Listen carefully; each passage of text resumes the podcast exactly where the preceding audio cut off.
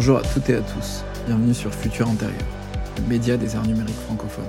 Pour ce tout premier épisode, j'ai l'honneur d'interviewer Arthur Bod, designer et artiste basé à Lyon. Nous y parlerons de son parcours universitaire, de ce qui l'a amené vers les arts numériques et de ses inspirations.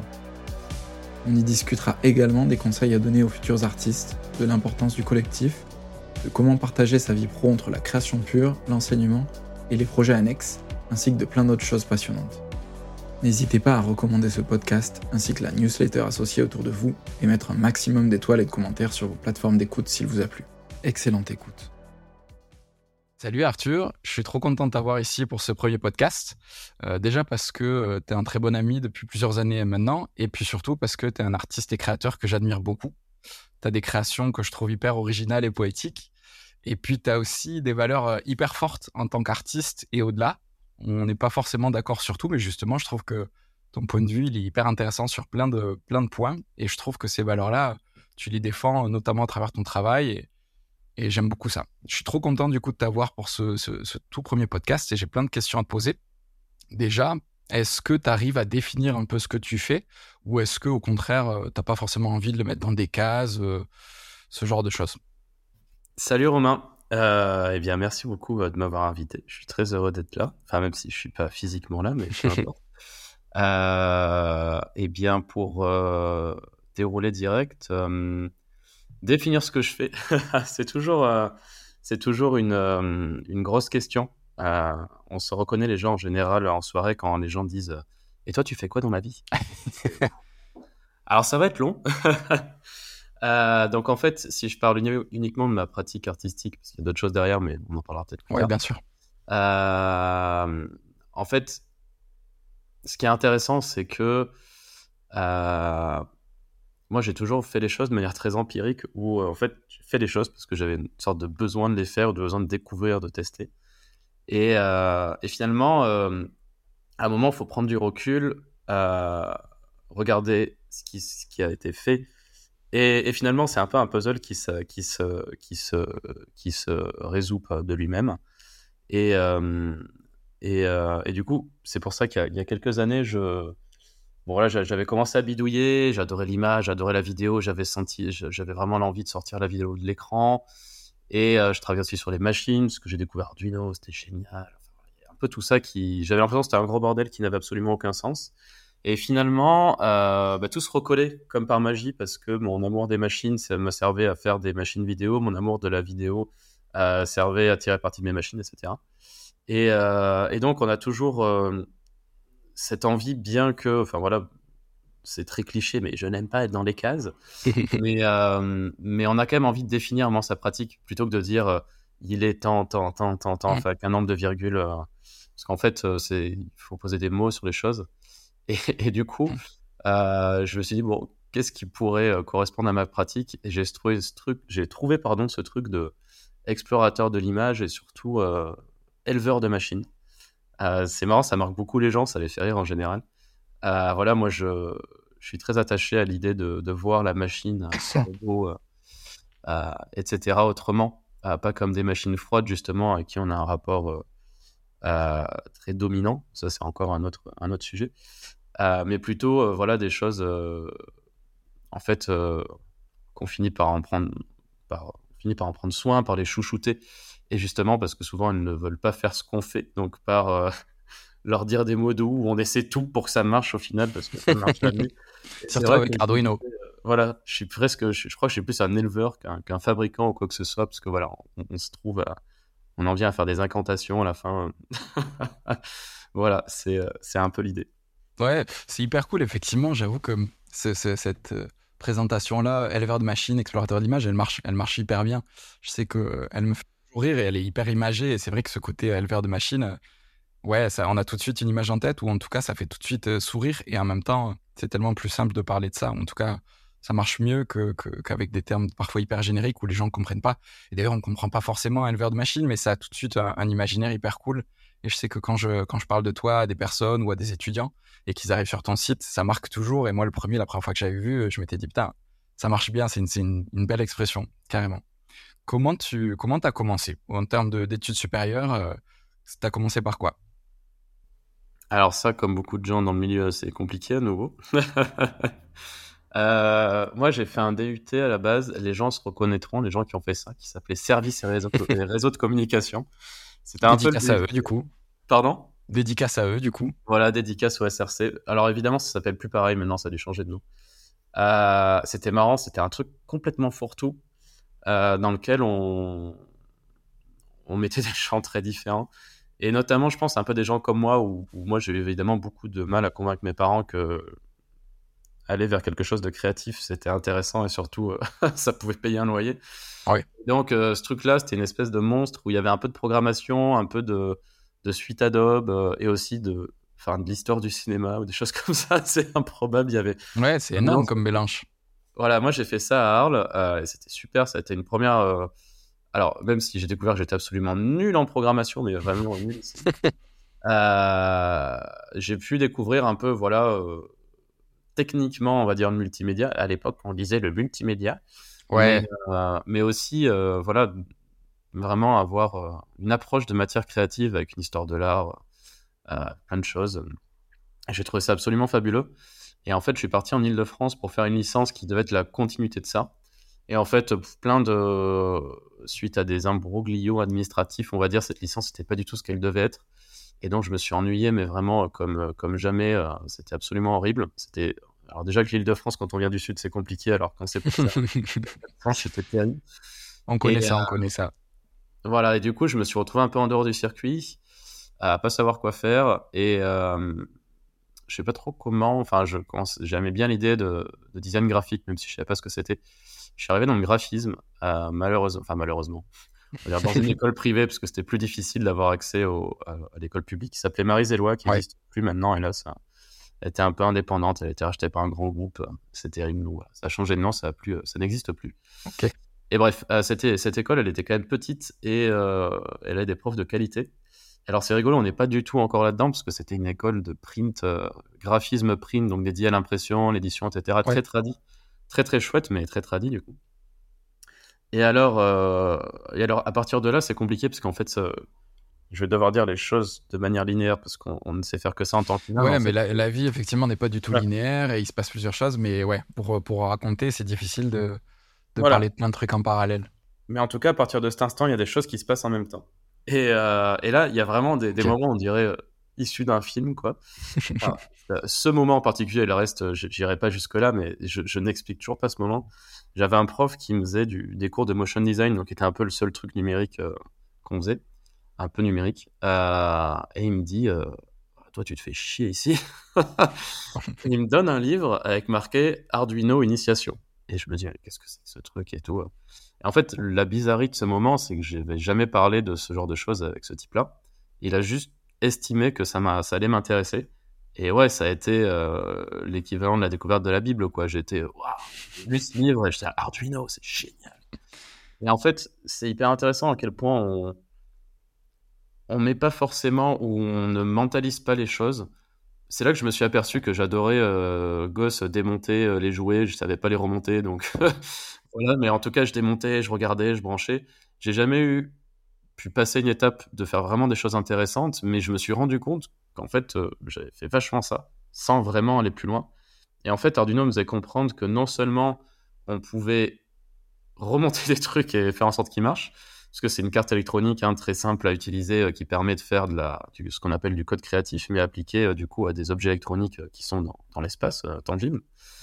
Et, et, voilà, donc non seulement ça m'a, je me suis rendu compte que c'était possible, mais applicable à un champ créatif, artistique. Ouais. Hein, en gros, à peu près toute installation interactive basique dans, un, dans une exposition, on peut être à peu près sûr qu'il y a de l'Arduino ou un dérivé derrière. Hein, ça sert à peu près à ça. Ouais, c'est clair, Arduino, Raspberry, ce genre de micro, nano-ordinateur. Exactement. Et donc, en fait, en parallèle de ça, euh, fruit du hasard, encore une fois, c'est beau le hasard de la vie, euh, j'avais besoin de, tourner un projet étant étudiant, faire une petite vidéo.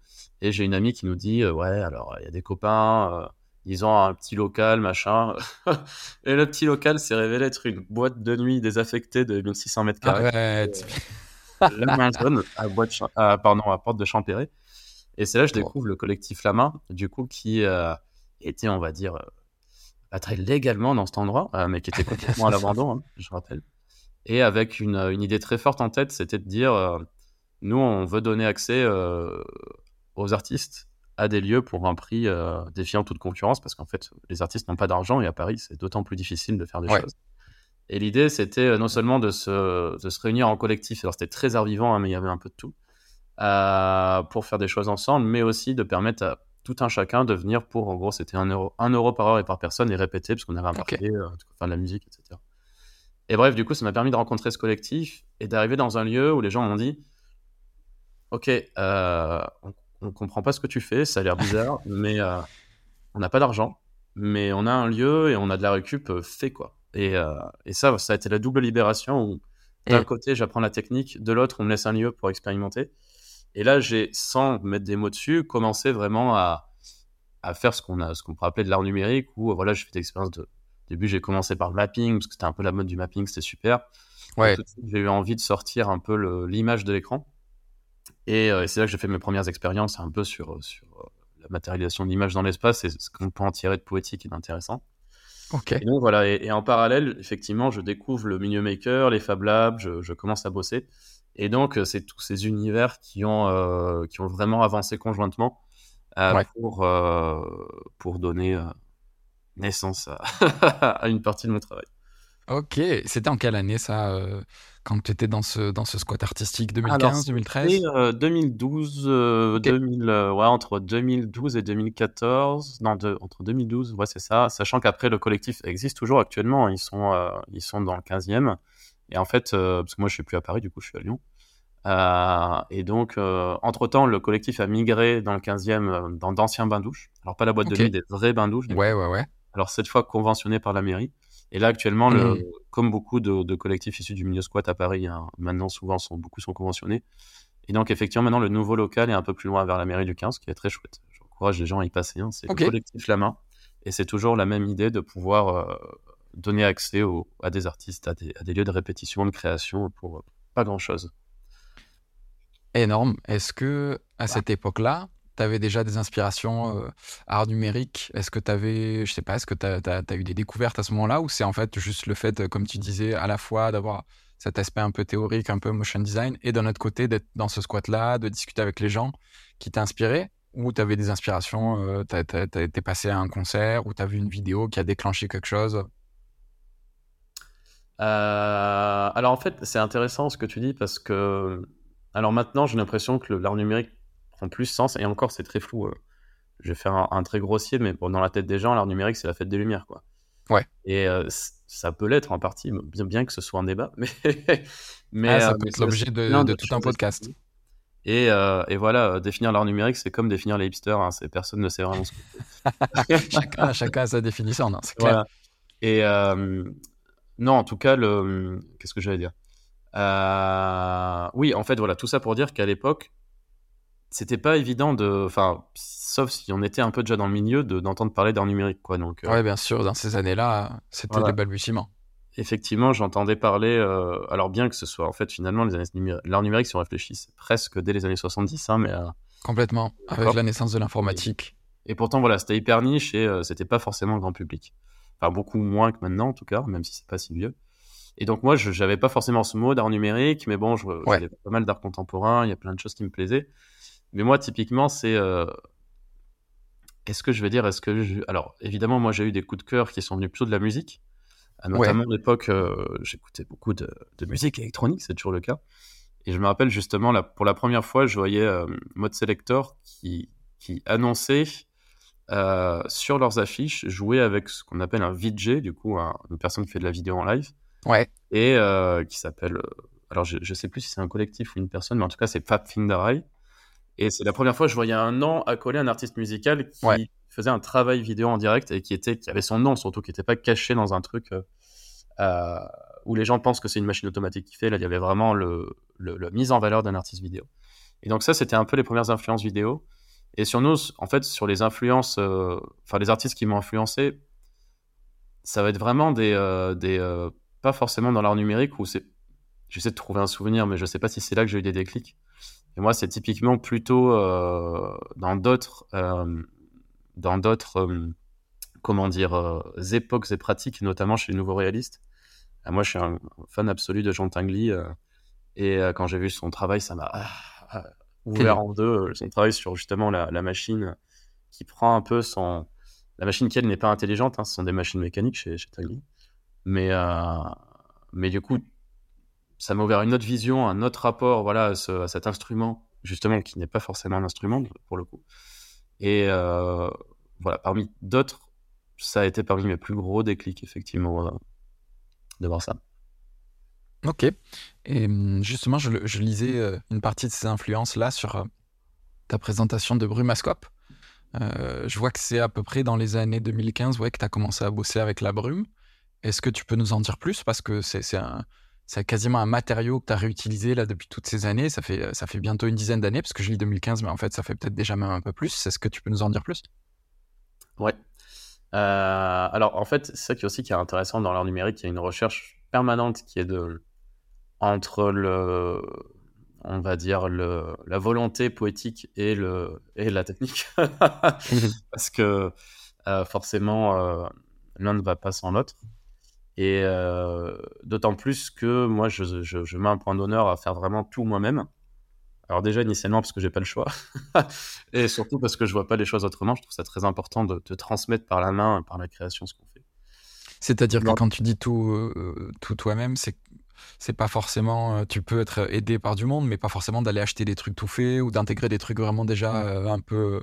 Ouais, alors non, même vraiment euh, tout. Enfin, alors oui, je vais avoir des peut-être des petits coups de main en programmation, par exemple, parfois. Mais typiquement, sur de l'idée à la construction de mes installations, alors évidemment, je vais pas aller chercher du pétrole moi-même et couler mon plastique. Hein, mais, ah non, mais il y a toujours une limite, mais ouais, ça reste marginal, quoi.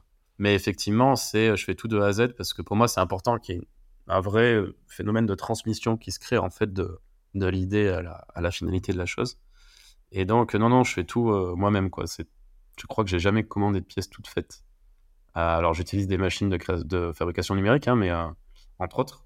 Mais en tout cas, c'est, moi qui fais, qui, fait, qui fait toute la, conception, l'assemblage et, et tout le reste du boulot. Enfin bref. Et donc, du coup, pour cette histoire de brume, en fait, voilà, ça vient de cette idée initiale qui était toute bête, euh, où euh, j'avais vraiment envie de. Enfin, moi, je suis euh,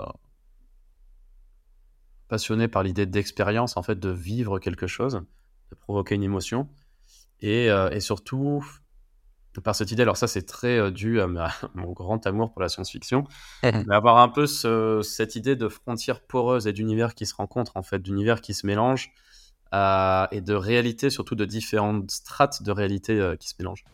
Euh, et pas forcément en utilisant de la, techno, de la haute technologie, c'est ça qui est intéressant, parce qu'on va pouvoir imaginer la réalité virtuelle, mixte, etc. Mais, ce qui est intéressant, c'est que là, on n'a pas d'artefact technologique. Et, et, moi, voilà, j'aime bien quand les choses s'entrepénètrent et qu'on voilà, on distingue plus le vrai du faux. Et enfin, le vrai du faux. Le vrai du magique, entre guillemets, parce que voilà, moi, j'ai l'idée de, de. Alors, c'est un peu bateau de dire ça, mais de ramener de la magie dans ce monde. mais dans le sens. Dans le, vrai, dans le vrai sens, en fait, dans le sens où on peut créer des phénomènes euh, qui, euh, qui emmènent ailleurs sans avoir euh, voilà, d'évocation qui vont forcément mentir aux spectateurs. Et donc, en gros, c'est justement au début par cette découverte du mapping où je me dis c'est génial. la vidéo sort de l'écran, cubique, quoi parce qu'à l'époque, hein, il n'était pas si plat. Et, et, la vidéo va s'évader sur les murs, sur, les, sur quoi que ce soit, et va prendre du relief. Et moi, je trouvais ça assez fabuleux. mais quand même, j'étais un peu frustré parce qu'il y avait toujours cette frontière. Quoi. On a le, cet écran qu'on peut pas traverser qui, qui, est, qui est collé à une surface, en fait. Alors évidemment, vient l'idée d'hologramme, bien que j'aime pas parler d'hologramme, parce que l'hologramme, en fait, il a une version très pareil, il a, une, euh, il a un imaginaire très, euh, très technique, en fait. Hein. On imagine le truc de Star Wars. On ouais, bien sûr, immédiatement. Politique. Euh, ouais, aussi, aussi. Il est plus pour. Et c'est rigolo parce qu'on ne l'imagine que pour la représentation d'une personne. Enfin, bref. Et moi, j'aime pas trop l'idée d'hologramme, j'aime plutôt l'idée de.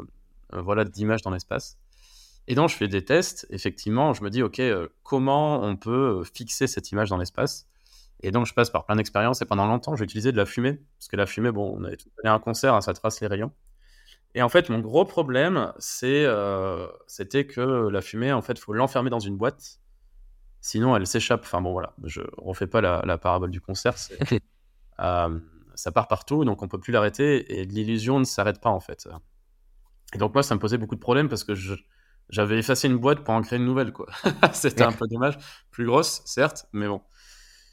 Et euh, alors, en toute honnêteté, je sais plus comment je suis arrivé jusque-là.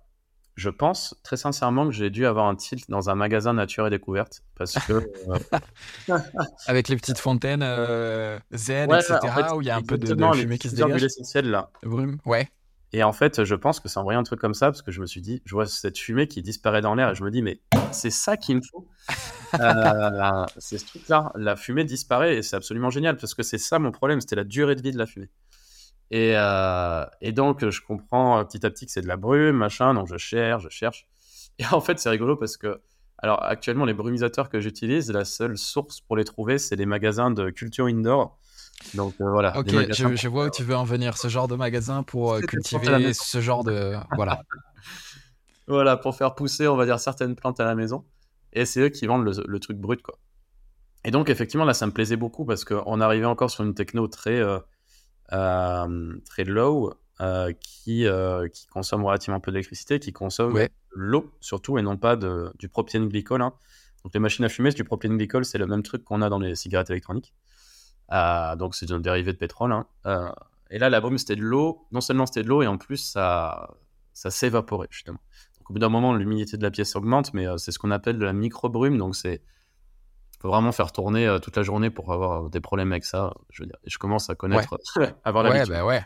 Voilà. Mais c'est pas tant problématique, c'est ça qui est chouette. Et là, c'était absolument ce qu'il me fallait euh, parce que non seulement techniquement ça marchait, mais poétiquement c'était très intéressant. D'une part parce que j'étais capable de créer un univers dans un espace défini sans avoir à l'enfermer. Et ça, c'était absolument fabuleux. Parce que du coup, on peut vraiment. On a notre univers A qui est le nôtre, on a l'univers B qui est celui dans lequel il y a une projection, et on peut rentrer dedans en mettant la main, en soufflant, etc. Et ça, c'est ce qui me plaisait beaucoup. Et, euh, et, euh, et d'autant plus que sur le côté poétique, au-delà de ça, la brume, elle est tellement légère qu'elle est, elle a une fragilité. En fait, voilà, si on souffle, il n'y a plus rien. S'il y a trop de vent, il n'y a plus rien. Donc, y a... Alors, ça fait des difficultés, évidemment. Mais euh, justement, c'est c'est ça qui, qui rend la chose intéressante. On pourrait projeter une image fixe, ce que j'ai pas choisi de faire. Le visuel serait systématiquement différent de par la texture qui est projetée dessus. Ouais, Voilà. c'est sûr. En plus, vis- visuellement, effectivement, ça rend magnifiquement bien euh, sur toutes tes œuvres ce choix de brume-là. Et qu'est-ce que tu penses justement euh, Enfin, qu'est-ce que tu penses? Est-ce que tu as, envisagé de faire des œuvres euh, un peu plus monumentales, comme c'est un peu la mode depuis quelques années, avec la brume, genre euh, énorme vidéoprojection sur un lac ou euh, ce genre de choses? Je pense pas à un artiste en particulier, parce qu'il y en a plusieurs, mais je sais que c'est un peu plus la mode. Alors, ce qui est rigolo, c'est que il y a toujours une part de, volonté et une part de, possibilité. Évidemment, on ne sait jamais euh, qui a commencé à quel moment, mais, euh, pour moi, en tout cas, je pense que ça a toujours été une. Enfin, même j'en suis sûr, ça a toujours été une volonté aussi de. Alors, évidemment, qu'on pourrait faire du monumental, évidemment, que ce serait intéressant pour plein de raisons. Ah, D'ailleurs, c'est rigolo parce que dans mon souvenir, je pense que très étonnamment, la première projection alors, euh, donc, enfin, juste pour, pour revenir sur le sujet, effectivement, il y a un artiste français qui fait beaucoup ça, c'est Joigny Le Mercier. On voit des projections de brume. Euh, Nous ne citerons pas avec- de nom dans ce podcast. Voilà. un artiste français très connu qui fait ça sur, euh, dans le Vivant à Bruxelles, dont nous tairons le nom. Voilà. Des, euh, donc sur des plans d'eau euh, et, et avec constellation et sur du en intérieur avec brume, enfin sur, sur de la brume en relief. Ouais. Et alors, ce qui est rigolo, c'est que j'ai jamais trouvé la source de ce truc, mais la première fois que j'ai vu ça, de la projection sur plan d'eau, exactement le même système que Constellation, Mhm. c'était une soirée pour les 10 ans de Headbanger euh, sur le, le parc de la Villette. Et c'est rigolo, euh, ça n'a pas vraiment été trop exploité, alors que eux ils s'en servaient comme écran de DJing pour le coup. Et euh, c'était assez, euh, assez exceptionnel. Mais bref. Euh, Ouais, J'étais à la soirée, mais je me souviens même pas de, je me souviens pas avoir vu ça, donc euh, j'ai dû passer à côté Alors, sans. Pardon, c'était pas capter les le 10 ans de truc. Headbanger, c'était un truc, c'était un truc sponsorisé, un truc du genre Nokia versus Headbanger, enfin voilà, un peu comme ça. Genre écran d'eau euh, Ouais. avec des, des DG bien vénères. Ok. Exactement. Et donc, en fait, pourquoi pas d'aspect monumental? Euh, Évidemment, parce que dans tous les cas, il y a, y a une c'est plus difficile de le faire pour des raisons budgétaires, hein, parce qu'il faut une production qui suive derrière, Ouais. etc. ce qui n'a pas forcément été mon cas. Mais même si c'était le cas, c'est pas, c'est pas ce qui m'intéresse de prime abord, bien que sur certains aspects ça pourrait avoir un sens. C'est justement le, malgré que ce côté de l'art numérique très monumental a permis de lui donner une vraie, euh, une vraie, euh, de sortir l'art numérique en fait de l'ombre, parce qu'en fait, avec la fête des Lumières, avec les festivals divers et variés qui font de, la projection et d'autres euh, et d'autres structures, enfin installations monumentales en extérieur, ça permet de, par la force des choses, de l'amener au grand public. Ouais, de le visibiliser. Ah. mais le défaut de tout ça, c'est qu'effectivement, je trouve qu'on a un biais de l'art numérique en ce moment qui est. En fait, il, est, il est connu par sa technique et par sa, et par sa taille, en fait, par son côté monumental. Et, et du coup, c'est dommage.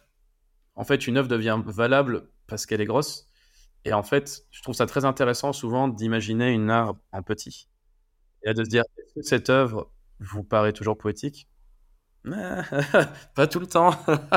mais souvent, ça marche parce que c'est gros, c'est dommage. Hein, mais euh, Bref, et euh, au-delà de ne de, pas tomber dans, dans, ce biais-là, moi, j'ai envie aussi de faire un art numérique qui est, qui est intimiste, qui parle pas par la grandeur, qui parle pas par la technique et qui parle plutôt voilà, par euh, ce langage poétique. Et souvent sur des petites jauges, qui, ce qui fait que j'ai. c'est pas toujours évident de trouver les bonnes conditions d'exposition. Mais, mais par contre, les bonnes conditions, quand elles peuvent être réunies, pour moi, l'expérience du, visiteur, elle est beaucoup plus intéressante. D'autant plus que souvent, il y a beaucoup de médiation autour de ce que je fais. Donc, euh, ça permet vraiment d'avoir un échange et de vivre encore quelque chose avec, euh, avec les personnes qui, qui voient l'installation. Ouais. Il y a un truc que j'adore aussi dans tes, dans tes dernières installations et que tu as, as, complètement mis en avant, c'est le fait que on voit complètement la machine, tout est, tout est, tout est visible et euh, au-delà de l'aspect comme tu, comme tu le présentes euh, sur ces œuvres-là, au-delà de l'aspect euh, au contraire de la boîte noire, moi je veux tout montrer.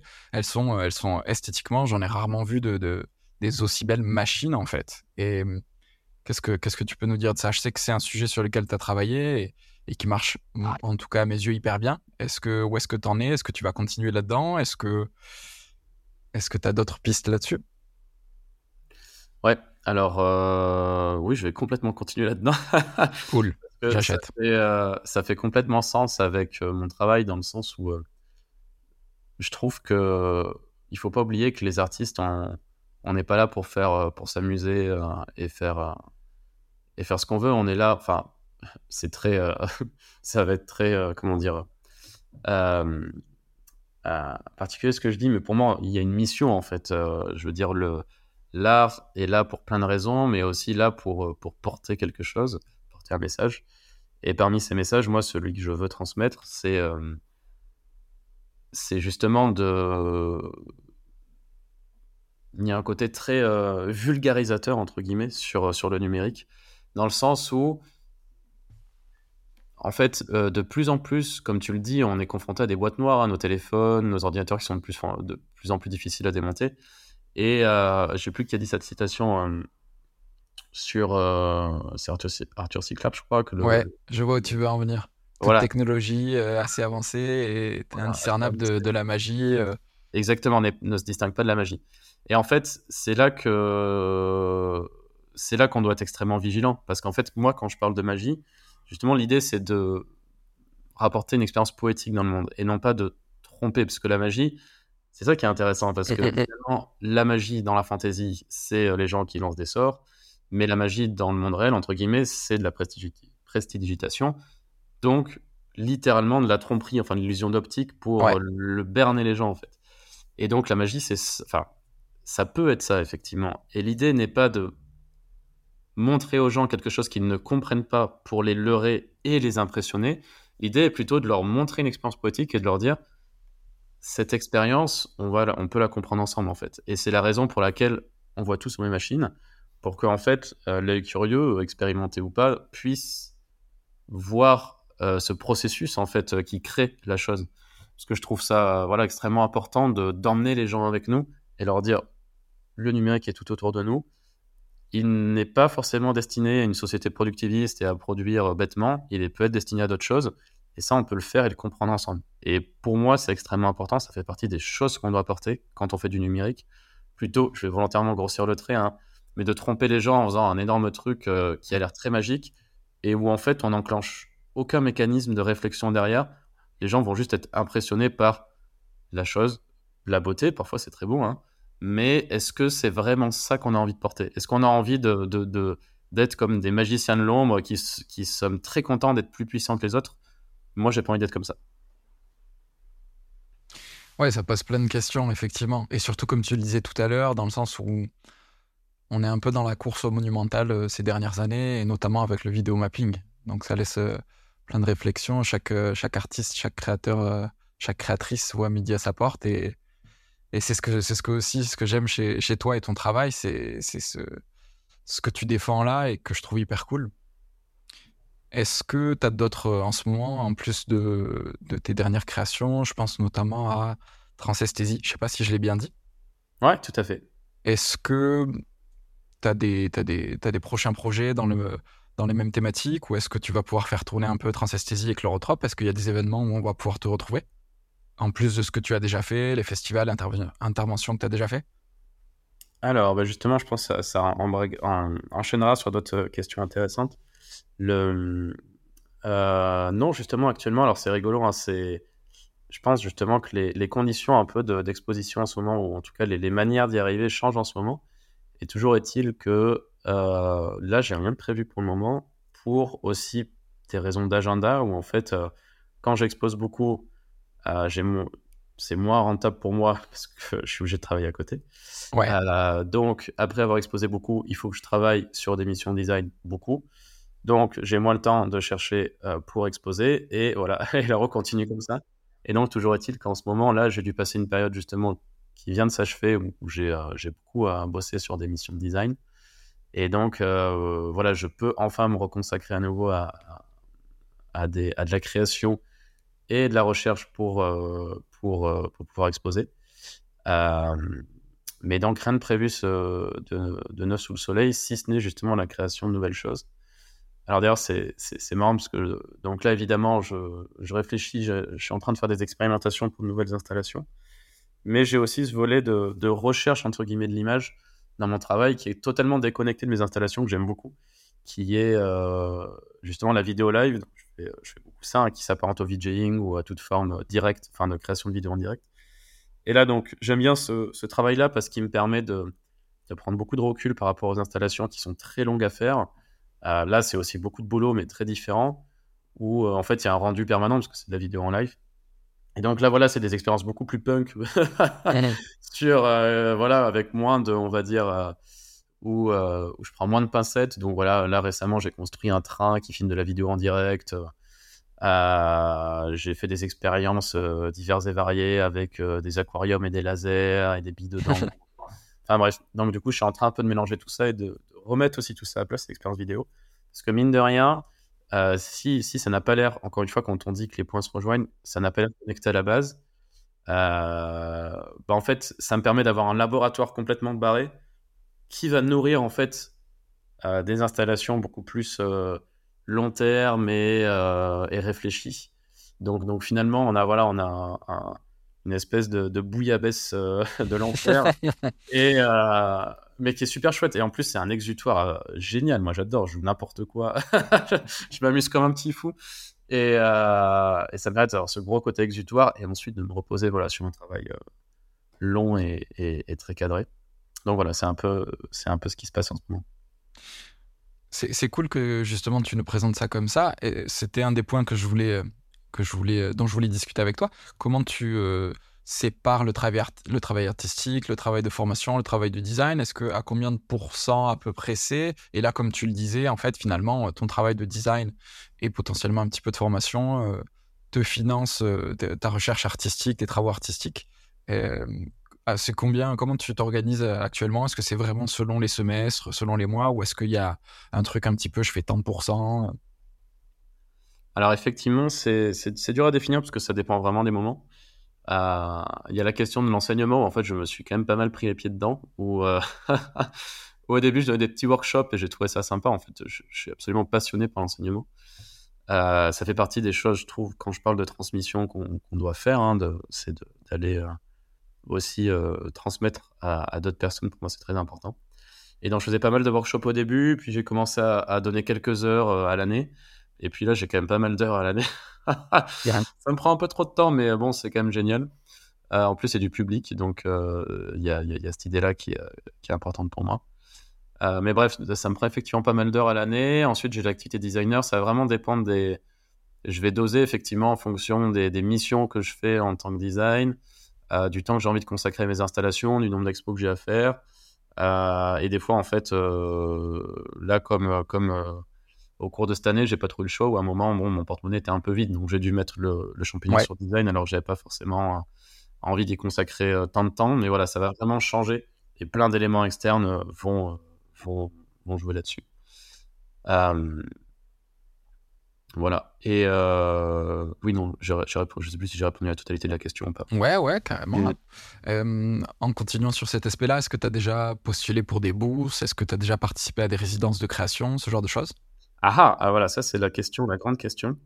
Euh, effectivement, alors en fait, moi, ma, ma manière de, Enfin, la manière dont j'ai réussi à rentrer le, dans le circuit de l'art, c'était justement par les appels à projets. Euh, donc dès 2015, en fait, j'ai proposé pour sur des appels à projets. Et en fait, euh, donc c'est chouette, j'ai gagné des petits prix, enfin non, un petit prix. Euh, j'ai pu faire plusieurs expos. Et en fait, par un mécanisme de visibilité et de bouche à oreille, ça a toujours plus ou moins tourné. Donc je réalimentais un peu avec des appels à projets. Et, et en fait, moi, ça me suffisait, ça marchait très bien. ça me permettait de tourner un peu, ça tournait un peu tout seul. En fait, c'est assez dingue. Je ne sais pas si je suis le seul à remarquer ça, mais depuis le Covid, euh, ça a énormément changé. En fait, les appels à projets se sont faits très rares, où, c'est pas évident de les avoir. Alors pourtant, hein, je pense pas être une bille en Internet, hein, mais euh, j'ai quand même des alertes un peu partout. Et il y a relativement peu de choses qui passent. Alors évidemment, après, il faut les gagner, hein, ce qui n'arrive pas toujours. Ouais, bien sûr. Et donc, euh, moi, c'était c'était très important pour moi, et ça l'est toujours, parce que effectivement, le système de résidence, il est, il est quasiment impossible pour moi maintenant que euh, j'ai non seulement, euh, je suis enseignant l'année, et en plus, bon, j'ai une famille, je suis papa quand même, donc et et donc l'idée de, alors les résidences c'est super, mais le problème c'est qu'actuellement c'est un peu le seul circuit effectivement euh, qui, est, euh, qui existe dans ouais, en art numérique, euh, effectivement, c'est la résidence de un mois, deux semaines, dans un autre pays. Voilà, c'est un autre pays, une autre région, etc. C'est, c'est, un peu incroyable quand même, parce que ça veut dire que la seule manière pour un artiste d'exister, c'est d'être une sorte de vagabond. ouais, tout à fait.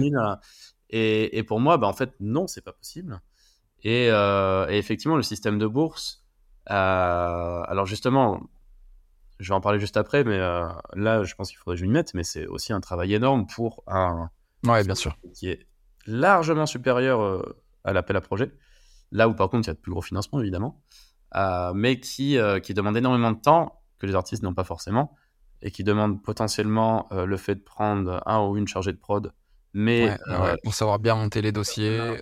faut les payer, mais sans exposer, on peut pas les payer. Enfin bon, c'est toujours le serpent qui se la queue.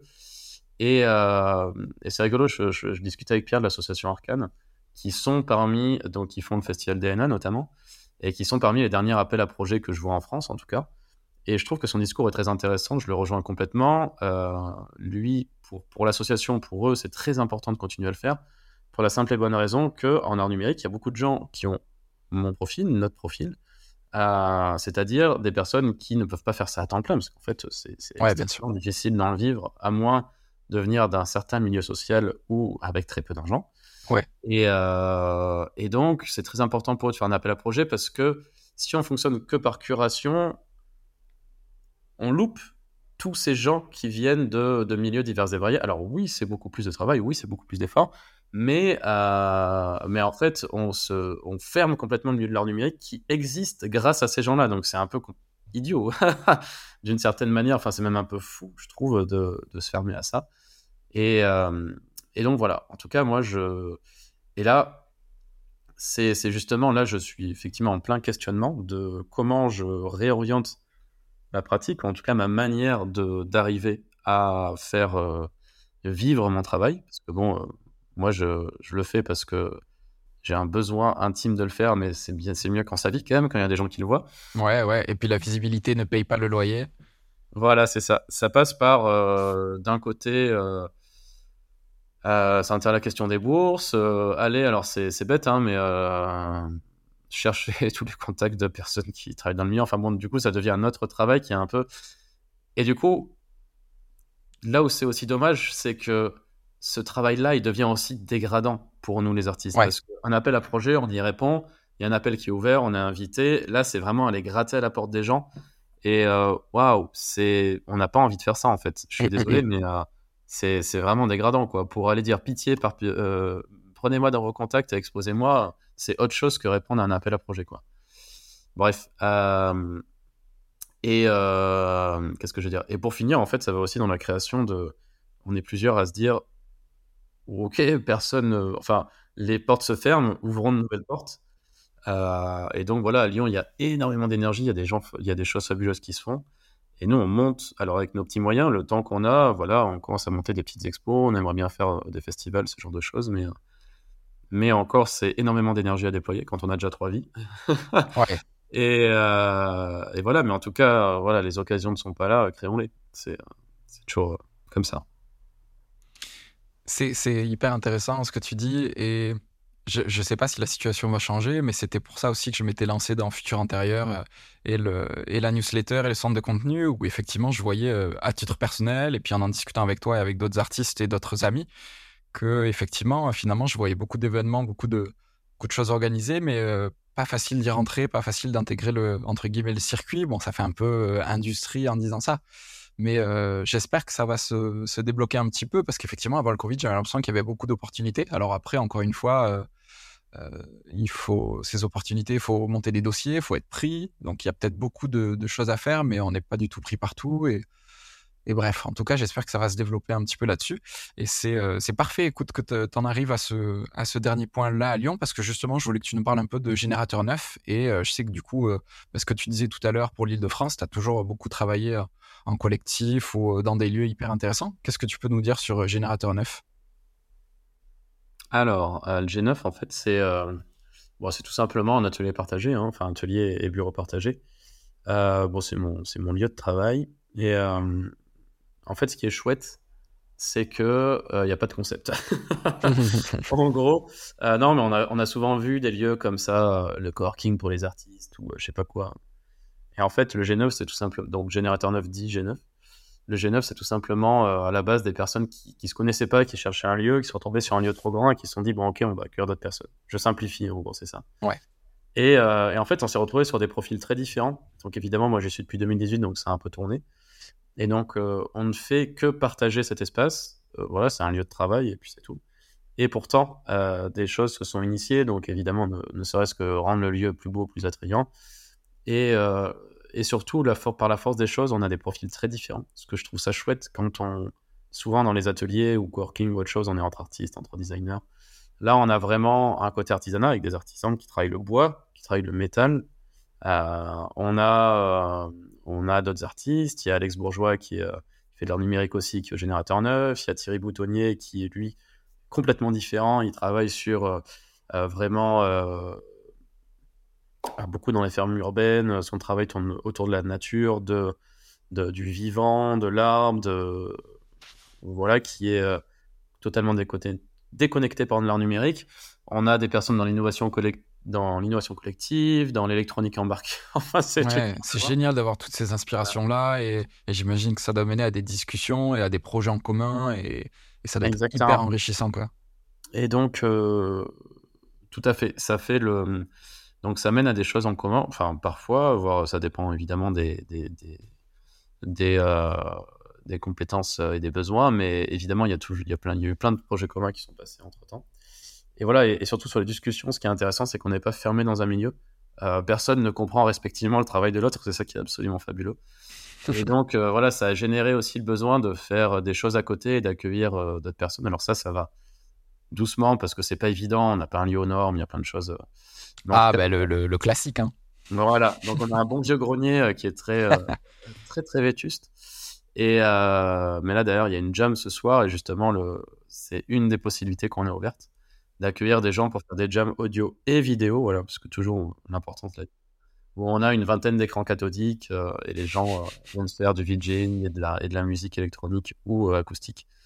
en live. Donc, c'est voilà, ce genre de choses qu'on fait et qui permettent de, voilà, d'ouvrir un peu des portes. Mais évidemment, on rêve tous d'avoir un grand lieu dans lequel on pourra accueillir tout le monde et faire des concerts. Mais c'est pas évident dans les grandes villes.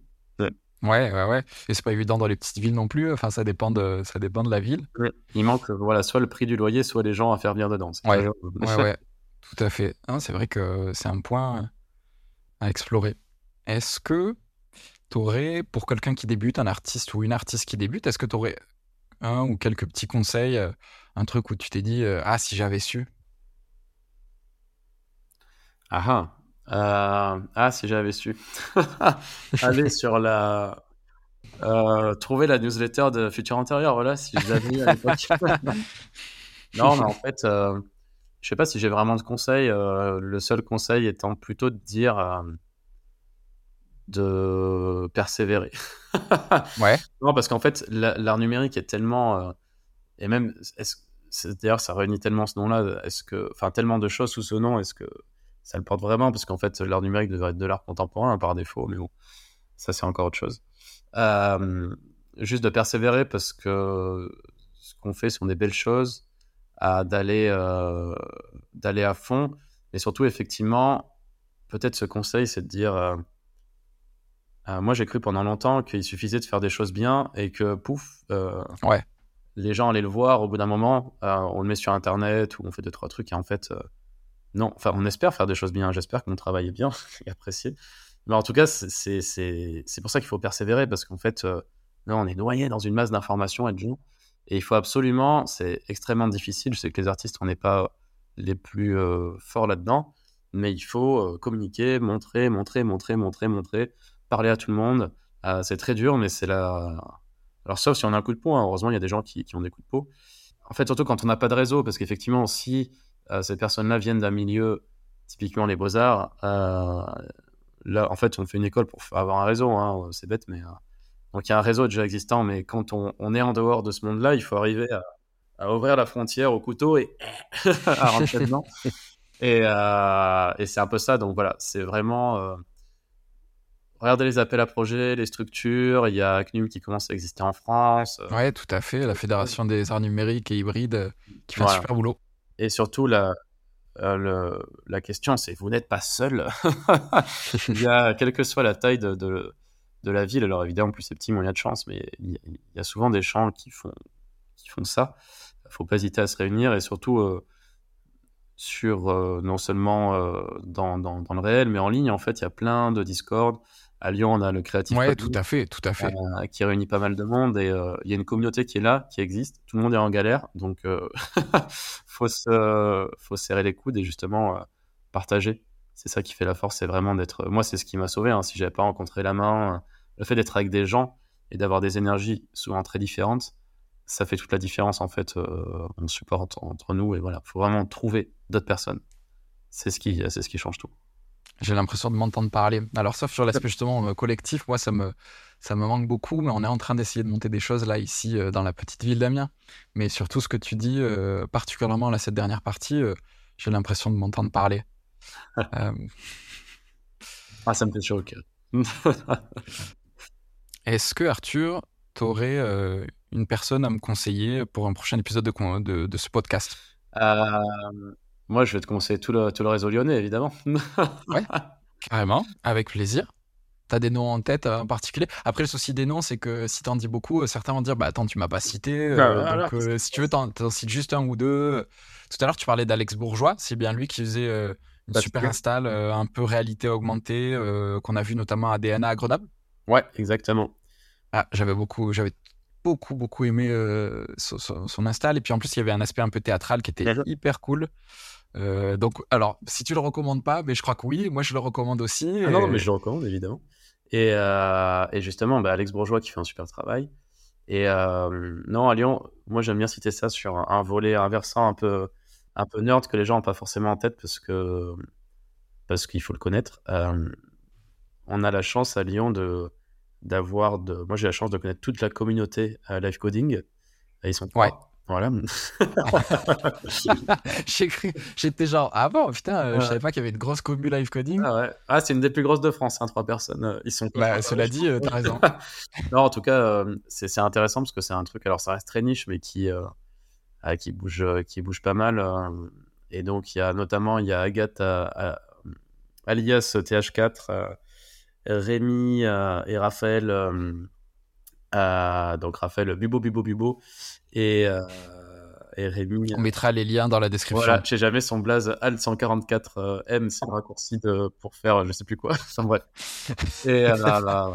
Et donc, euh, c'est vraiment une, une pratique très intéressante, surtout que euh, ces trois personnes vont le faire de manière euh, à chaque fois en brisant un peu le côté académique, puisque le live coding, en général, c'est un peu un truc de dev, donc on aime bien quand c'est carré. Justement, Agathe va le faire vraiment à sa manière, enfin TH4. Là où, euh, où Rémi et Raph vont avoir ce côté, Raph il va mélanger avec des synthés modulaires donc qui existent pour de vrai.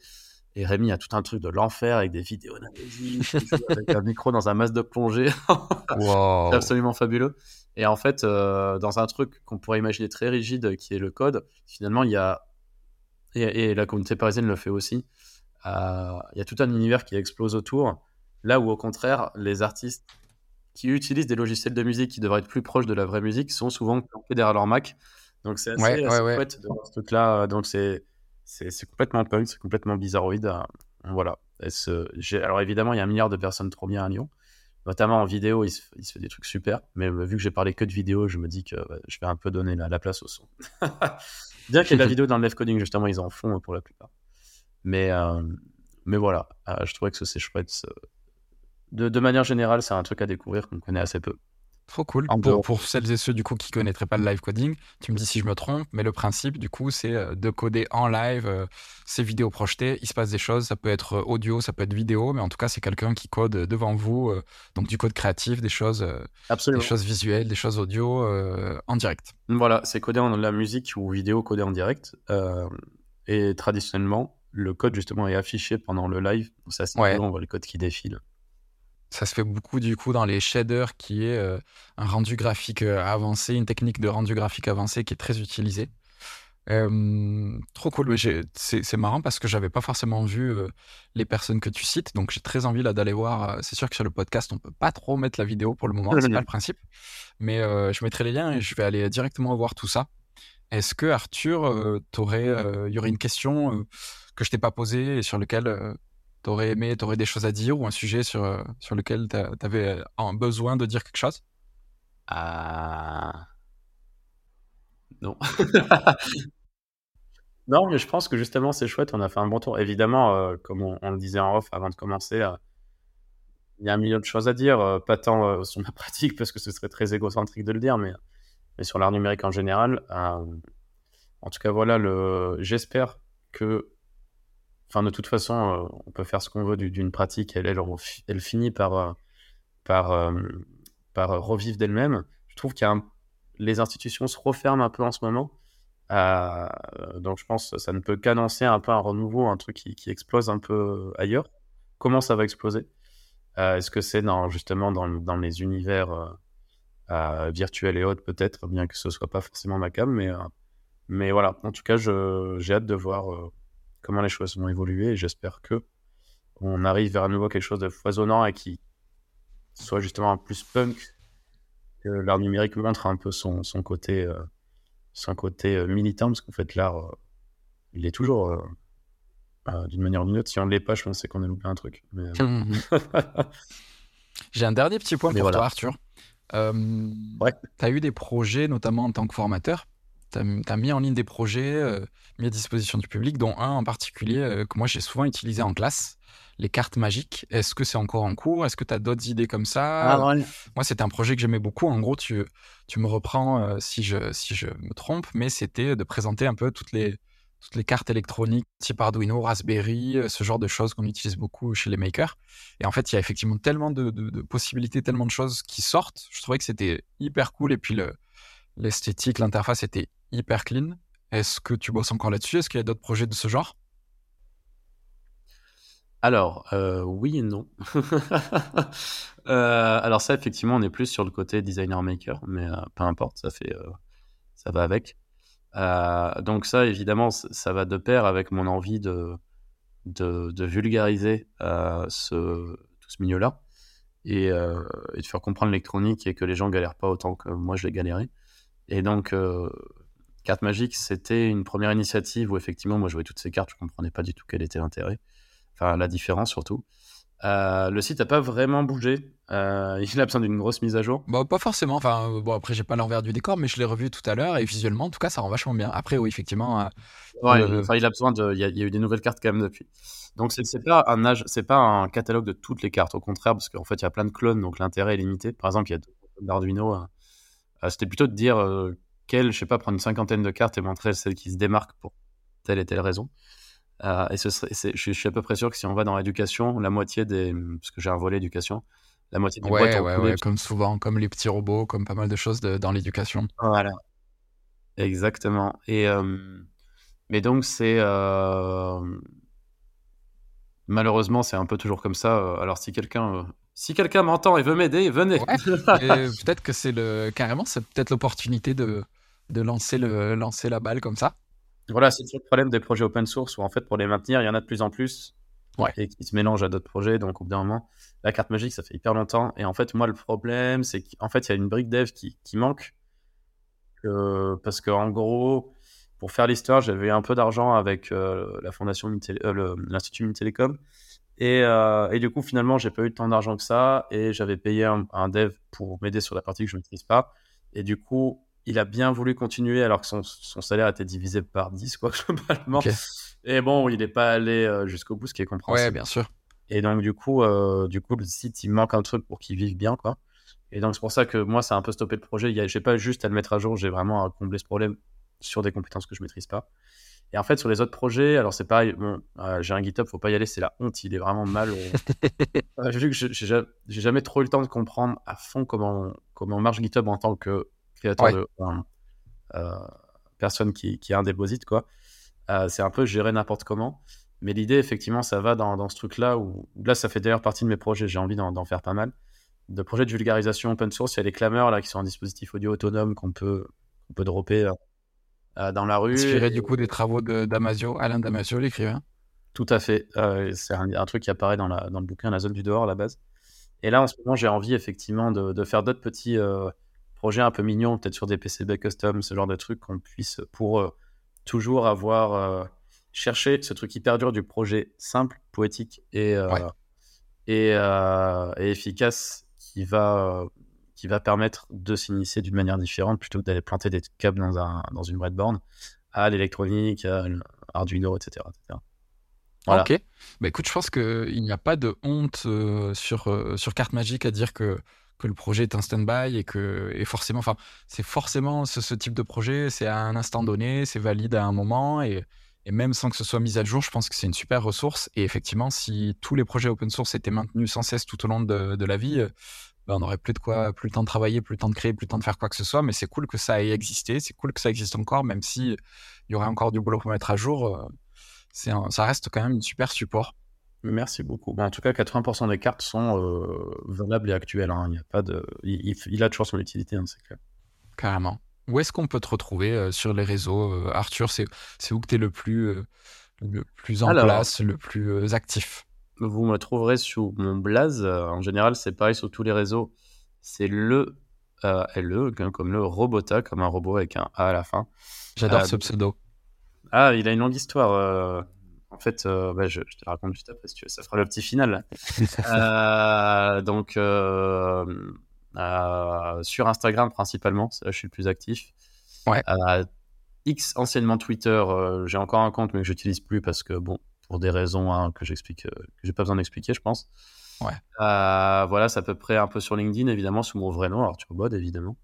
Euh, sinon, il y a mon site qui est en train d'être mis à jour justement parmi les projets à faire, euh, Ah, ça prend toujours des heures, ça, mettre à jour les sites. Euh, ah oui. et puis c'est jamais fini, quoi. C'est un travail. Il y aura toujours des trucs, soit à rajouter en contenu, soit à reprendre ou à améliorer en, en, HTML, en CSS, en quoi que ce soit. Mais ouais, c'est une, tâche sans fin. Exactement. Et, et voilà, bah, d'ailleurs, si tu veux finir là-dessus, Robota, c'était donc c'est bon. Alors, on aime bien les artistes numériques avoir des noms de scène ou des pseudos. Et Robota, en fait, c'est. alors, on cherche toujours le truc simple et efficace. Robota, c'est l'origine du mot robot. c'est du tchèque et ça veut dire en fait un, travail long et pénible, en gros, pénible, il y a plein un peu de définitions. Et, et en fait, j'aimais beaucoup ce, ce, mot pour plusieurs raisons.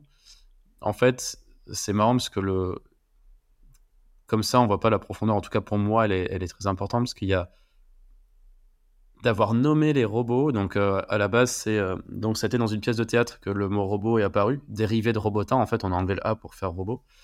Et, euh, en fait, la première fois qu'on représente les robots, c'est dans cette pièce de théâtre, alors je sais plus, c'est dans les années 20. Et, euh, et en fait, la définition qu'on leur trouve, c'est, en fait, ce sont des esclaves, quoi. Et euh, en gros, les lois changent, on peut plus exploiter certaines personnes. Donc, qu'est-ce qu'on va exploiter? C'est un peu ça. Et il y a vraiment toujours cette vision dominatrice de l'espèce humaine qui est horrible, hein, et de dire que le, ok, le robot, c'est le nouvel esclave, vite, vite, vite, on a envie qu'il soit prêt parce que là, on n'a plus le droit d'exploiter les humains. Quoi. et, euh, et voilà, je l'aimais beaucoup par, par sa signification très lourde et, euh, et de ressortir un peu ce passé, de dire, regardez, le robot, on le considère euh, comme, ouais, comme une sous-forme de nous-mêmes, alors que c'est littéralement l'enfant de l'humanité. C'est ça qui est quand même incroyable. C'est la première fois qu'on a la chance de peut-être pouvoir créer une autre forme d'intelligence euh, et, en fait, tout ce qu'on veut faire, c'est lui taper dessus et l'insulter. C'est quand même, euh, waouh, c'est un peu hard. On va aller loin, je pense. Voilà, c'est un peu dur. Et du coup, voilà, j'aime bien pour euh, toute cette signification. Évidemment, j'aime bien sa, sonorité, Robota.